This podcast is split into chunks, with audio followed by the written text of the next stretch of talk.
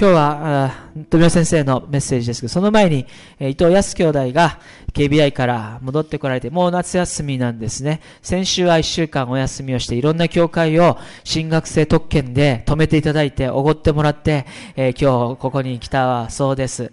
えー、っと、どんな1学期間だったか短く証しをお願いしているので、拍手でお迎えしましょう。お願いします。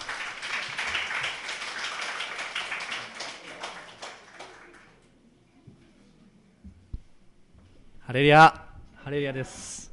えー、っと、一、一学期、新学校一学期、なんとか無事終えることができました皆さんの、あの、お祈りと励ましありがとうございます。えー、っと、一学期の証をさせていただきたいと思います。私、あの、進学校に行く、進学校って、スーパーマンになれるのかなと思ってました。なんかすごく強くなるのかなって思ってました。でも現実は全くの逆でした。いかに自分が弱いのか、罪人であるのかを本当に思い知らされる、えー、一学期でした。本当に砕かれるところまで砕かれました。えっとですね、あのー、やはり自分の中にこう古い自分がやっぱりいて、自己中心な自分であったり、プライドが高い自分がいたり、高慢な自分、自己憐憫な自分、こう、なんて言うんでしょう。こう、人をそし、うん罵ってしまう自分、こう、人と比べてしまう自分、人の評価を気にしてしまう自分、そういったこう、なんかこう、自分のこのものがいっぱいこう、取り扱われるんです。けれども、その一方で、それをこうどうにかしたい。どうにかしたい。そのうちの戦いが、もうずっとずっと一学期間あったんですね。えー、でも、ある、一日、ある、その、5月の中旬か頃なんですけども、もう耐えられなくなったんです。耐えられなくなったらどうするかっていうと、逃げ出すんですね。あの、逃げ出す、逃げ、あ、まあ、逃げ出すように、ちょっとこう、進学校から、まあ、ふっとちょっとお昼ご飯食べて、まあ、ジョギングに行ったんです。逃げ出したわけではないんですけども、逃げ出すように行きました。もううちの、うちなる自分が言うんです。もうこんなの耐えられないって言って。もうこんなの、こんなこ、こんな経験するならもうやめたい。やめたらいいじゃんっていう、うちなる自分がこう支えてくるんですね。でも、一方で、本当にここに、この進学校に行ったのは神様の御心だ。一年間、お祈り倒してきたじゃないかっていう、その中の自分がこうずっと戦ってるんです。で、その時に、もう、もうダメだって思った時に、ふと天を見上げました。何が、えっ、ー、と、見上げた時に、イエス様の十字架が見えました。イエス様は、私のために十字架によって死なれたそのことによって私の過去の罪が許された。それだけでなくて、イエス様はその3日後に蘇られた。その意味は、えー、私のその罪の性質、罪の力そのものから解放してくださったんだっていうことを、その時本当にはっきりとイエス様が教えてくださいました。自分自身から解放してくださったイエス様。イエス様が神様によって3日目に蘇られたように私も神様によって生かされているイエス様の十字架によって生かされている自分がいるんだということをはっきりと悟る、示して、悟ることができました。えー、その時に本当に心から平安が来ました。私は罪人です。どこまで行っても最後まで罪人だけれども、イエス様によって今新しく作り変えられた、生かされている、この喜びを本当に握っていこうと求め思いました。死さえも勝利じゃないですか。私たちって。永遠の命が与えられたんです。ハレルヤじゃないですか。もう一つ確信したことは、この福音は、例外なく、すべての人に救いを与えられることができるんだ、っていうことを、はっきりと悟ることができました。今この福音を、この素晴らしすぎる福音を、本当に述べ伝えていきたいなっていう気持ちで、本当に心がいっぱいです。はい。取りまとめもないですけれども、そんな一学期でした。ありがとうございました。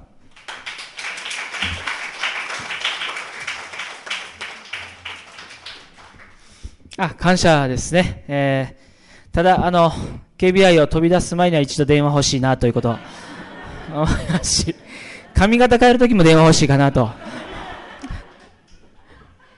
まあ、続けて祈って支えていきたいと思います。そして、やすくんに与えられた証明があると思うんですね。賜物があると思う。それが神様によって、これからさらに、えー、練ら練られていくように。聖書学行くの結構大変なところなんですけど、皆さんお祈りをください。そして、それは、あの、決まった一定の人たちだけにではありません。神様はそれぞれの人生に証明と賜物を与えておられます。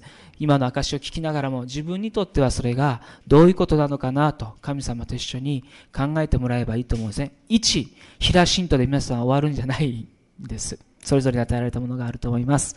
さあ、じゃあ今日は、えー、富尾先生が、本当のあなたは素晴らしい、どっかで聞いた歌のようなタイトルですけども、えー、このメッセージで、えー、のテーマでお願いしたいと思います。子供たちは2階で春子さんの方からお話を聞いてください。拍手でお迎えしましょう。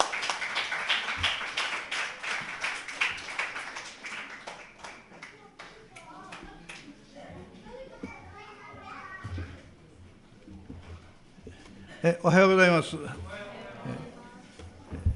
えー、やす君、さっきの心境を明かしてくださってありがとうございます。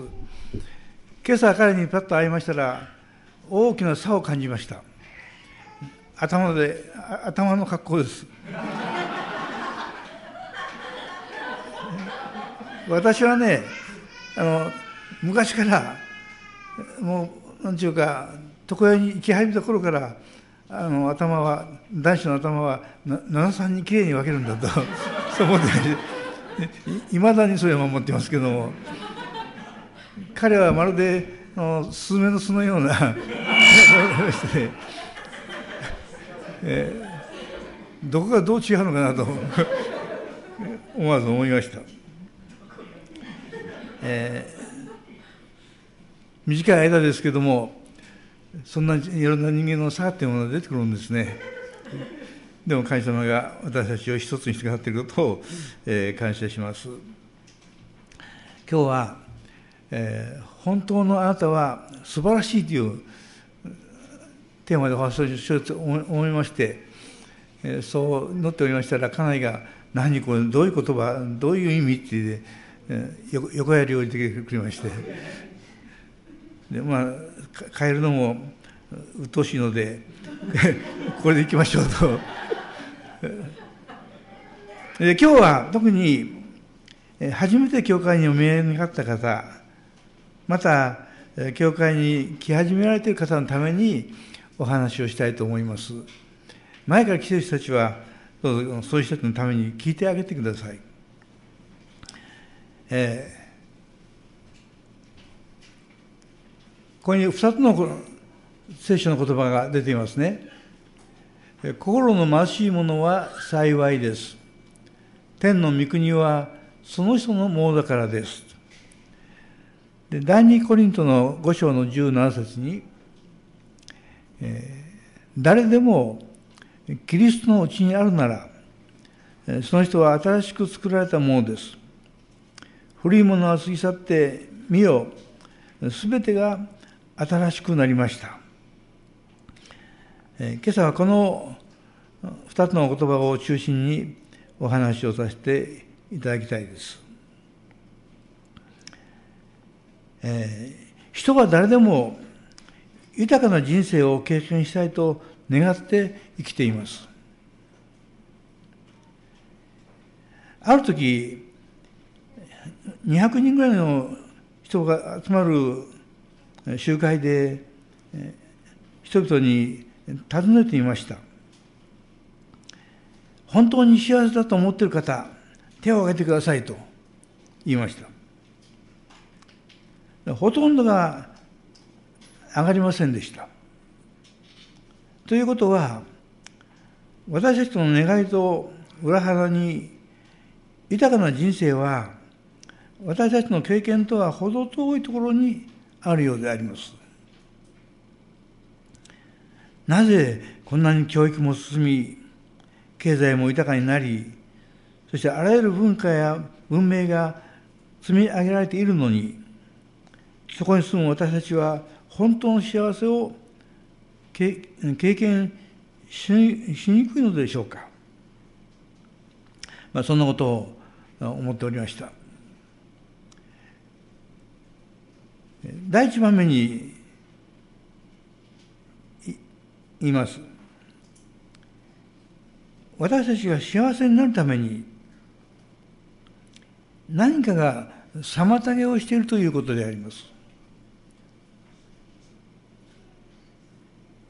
その何かっていうのは何でしょうか。コリサイ人の手紙の3章の9節と10節に、あなた方は古い人をその行いと一緒に脱ぎ捨てて、新しい人を来たのですという言葉があります。聖書の中にはしばしば古い人と新しい人という表現が出ています。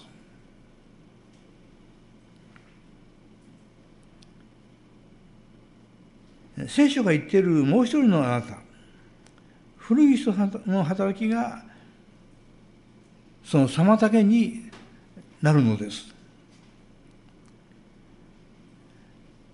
厄介なことに、その古き人は、普段はまるで存在しないかのように、私たちの心の深いところに隠れて生きています。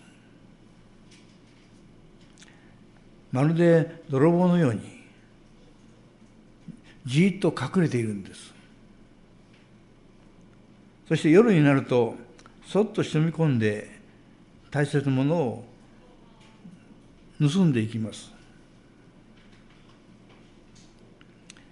私たちはしばしば本当の自分を苦しめている存在が何なのかなかなかつかめないでいるのです。しかし、それがはっきりと顔を出してくる時があります。その時こそ、それを捉えて滅ぼしてしまうチャンスです。それは、あなたの感情がぐらっと揺らぐ時、あるいは向かってくるような経験をする時、あなたの内側に隠されているもう一人のあなた罪に罪に支配されている古き人と言うべきあなたが顔を出すのです。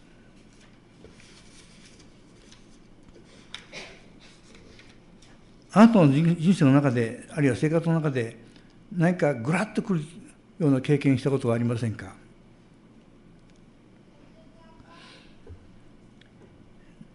しばらく前のことですけれども、滋賀県であったことです。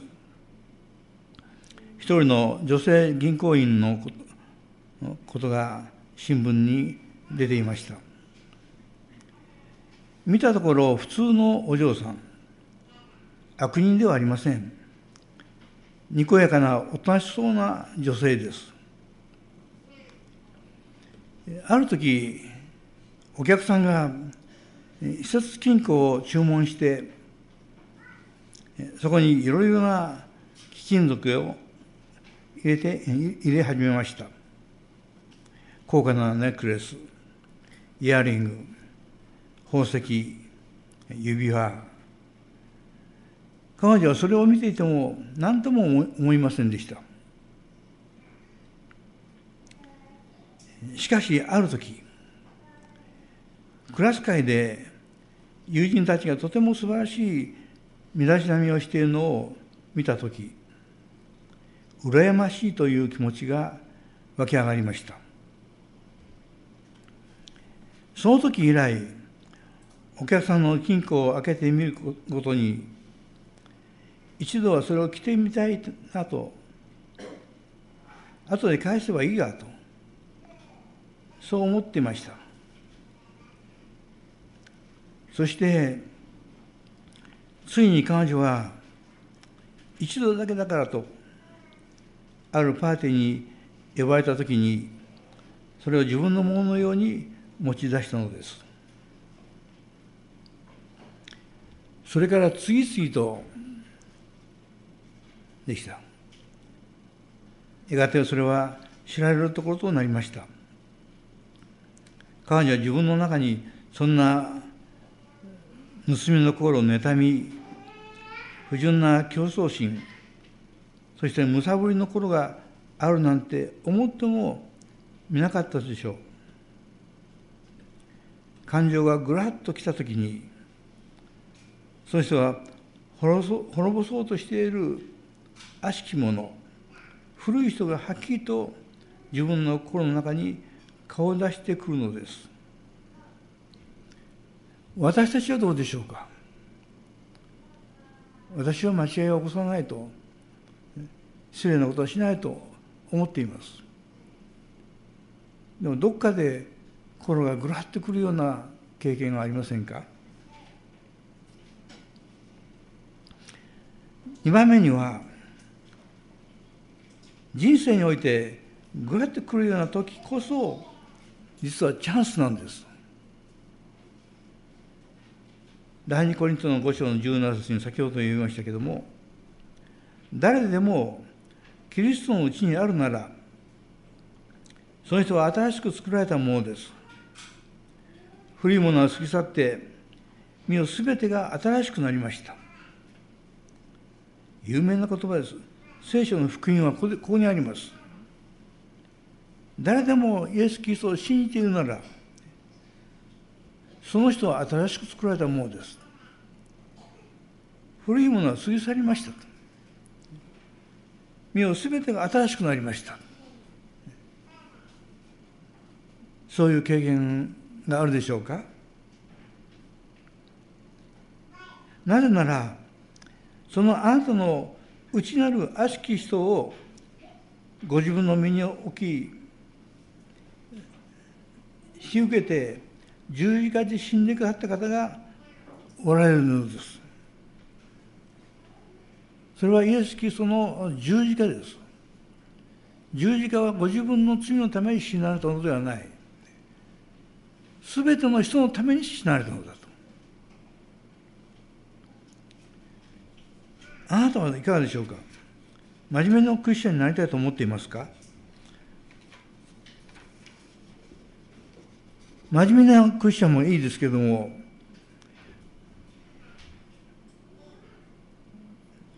肩が来るんじゃないでしょうか。でも、あなたの古き人、心の奥底にしまい込んである、あまり出ないようにいつも押さえつけている、誰も知らないようなところに置いているそのものが、何かの表紙にぐるっと出てくるんですよ。でもイエス・キリストはそのあなたのためにあなたのそういう罪の姿のために罪を背負って十字架にかかってくださったのです。だから十字架というのは教会のためだけでやっただけではない。個人個人あなた自身のためにイエスは十字架にかかって罪を負われたのです。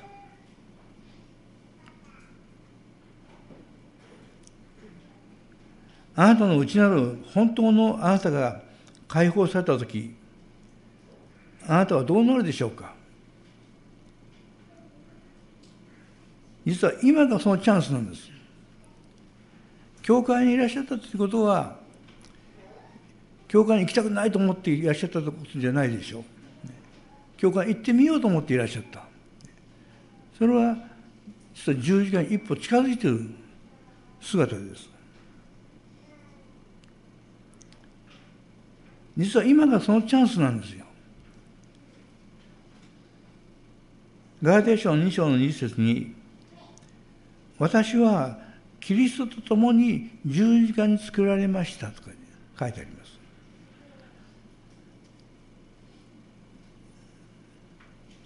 2000年前にイエス様はカルバルの十字架にかかられて全ての人間の持っている罪のために身代わりの死を遂げられた。そして私の罪を全く許してくださった。信じられますか？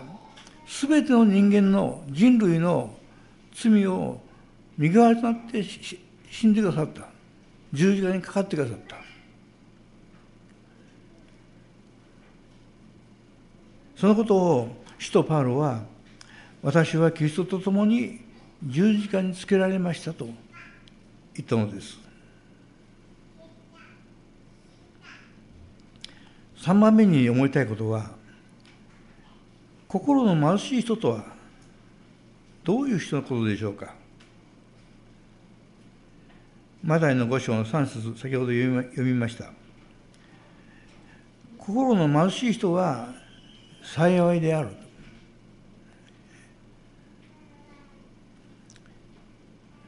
しばらく前のことになりますが、天皇皇后陛下がまだ皇太子夫婦で夫妻であられた時美智子妃殿下が静岡のある養護施設を訪ねることになりました。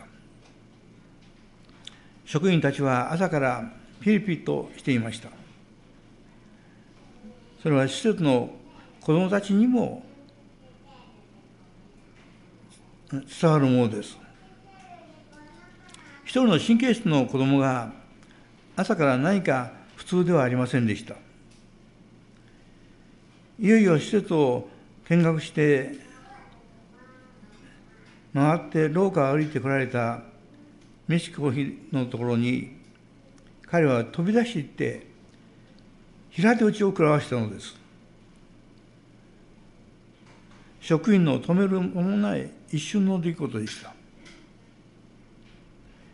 しかしその時に美智子妃はそっと腰をかがめてその少年をしっかりと抱きしめてその耳元で「大丈夫よ大丈夫よ」どうもないのよと言いながらその子をしっかりと抱きしめられたのですこの少年に穏やかさが戻りました。それを見ていた職員たちは感動で心が震え目に涙をいっぱいのにしながらその光景を呆然と見つめていました。彼女の中からどうしてその優しさや穏やかさが出てきたのでしょうか。それはきっとどっかでご自分のうちにある悪しき人と古き人の働きを処分されていたに違いないと思います。後になって彼女がこう言っておられるからです。聖書の中で最も好きな言葉は、心の貧しい人は幸いです。天国はその人のものであるから。マタイの五章の三節の言葉をおっしゃったのです。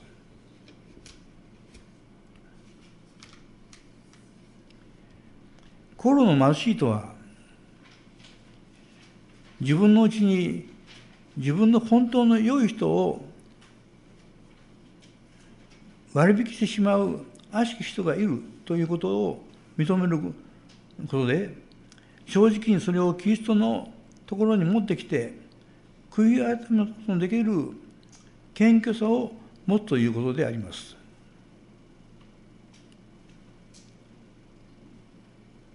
聖書の冒頭に出てきますエデンの園というのは幸福の代名詞です。しかし人間は悪魔の誘惑に負けて罪を犯しました。そして真の幸福を失ってしまったのです。それ以来人類は罪の世界に罪の心を抱きながらずっと今までやってきました。神は御子イエス・キリストをこの世に送りになって私たちの罪を許すためにあがなうために十字架におかけになったのです。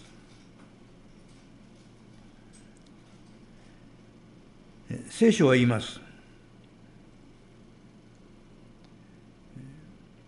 もし私たちが自分の罪を言い表すなら神は真実で正しい方ですからその罪を許しすべての悪から私たちを清めてくださいますと。あなたのうちにある本当のあなたは素晴らしいあなたなのです。神様の愛と清さと望みと勝利がいっぱい詰まっています。その人を解放しなければなりません。それらのものを解放するためには古き人を処理しなければなりません。それはもうすでに2000年前にイエス・キリストが十字架の上でしてくださいました。聖書の中にはどこにももっと聖書を勉強しないと救われないとかもっと真面目な生活しないとダメだとかもっとしなければダメだとかということを言っていません。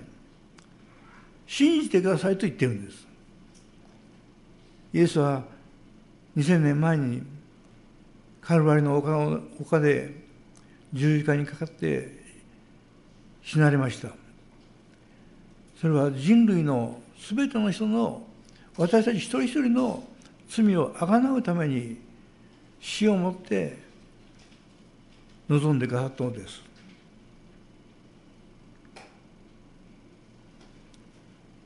今あなたにはその素晴らしい神様からの賜物が贈り物が与えられています。それが何であるかご存知ですか？それはどこにあるかを知っていますか？実はあなたに与えられているのです。それを隠そうとしていつも私に前に立ちはだかるのは古い自我です。それを認めてイエス・キリストの十字架の罪の許しを信じますと受け入れている時にあなたはそこから救われるんです。救われるだけじゃない。あなたの中に与えられる神の大きなご愛があなたを包むのです。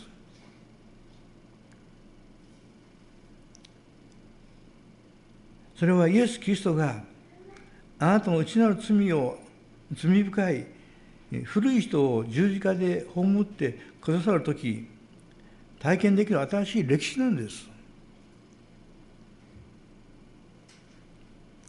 今日このキリストと共に古き人に死にそしてキリストと共に新しき人によみがえっていただきたいんです。お祈りしましょう。天のお父様心の回しいものは幸いですと。天の御国はその人のものですと言ってくださいました。自分の弱さや醜さや汚さを認めてそれをイエス・キリストが十字架の上で身代わりの死を遂げて許してくださった。そのことを信じる者が心の回し者であり正直なものでありそして私たちを受け入れている神様の深いご愛を持つものとされました。ありがとうございます。誰でもキリストを受け入れるならその人は新しく作られたものです。古いものは過ぎ去って見よ全てのものが新しくなりました。どうか私たちを新しく作られたものとして歩ませてください。キリスト教の宗教を学ぶのではありません。どうぞイエス様を救い主であるイエス様を心に受け入れることから始めさせてください。私たちをある意味私たちを受け入れてくださり私たちを神の国の民としてくださっていることを本当に心から感謝します。どうぞ一人一人を祝福してください。用いてください。イエス・キリストのお名前によってお祈りします。アメン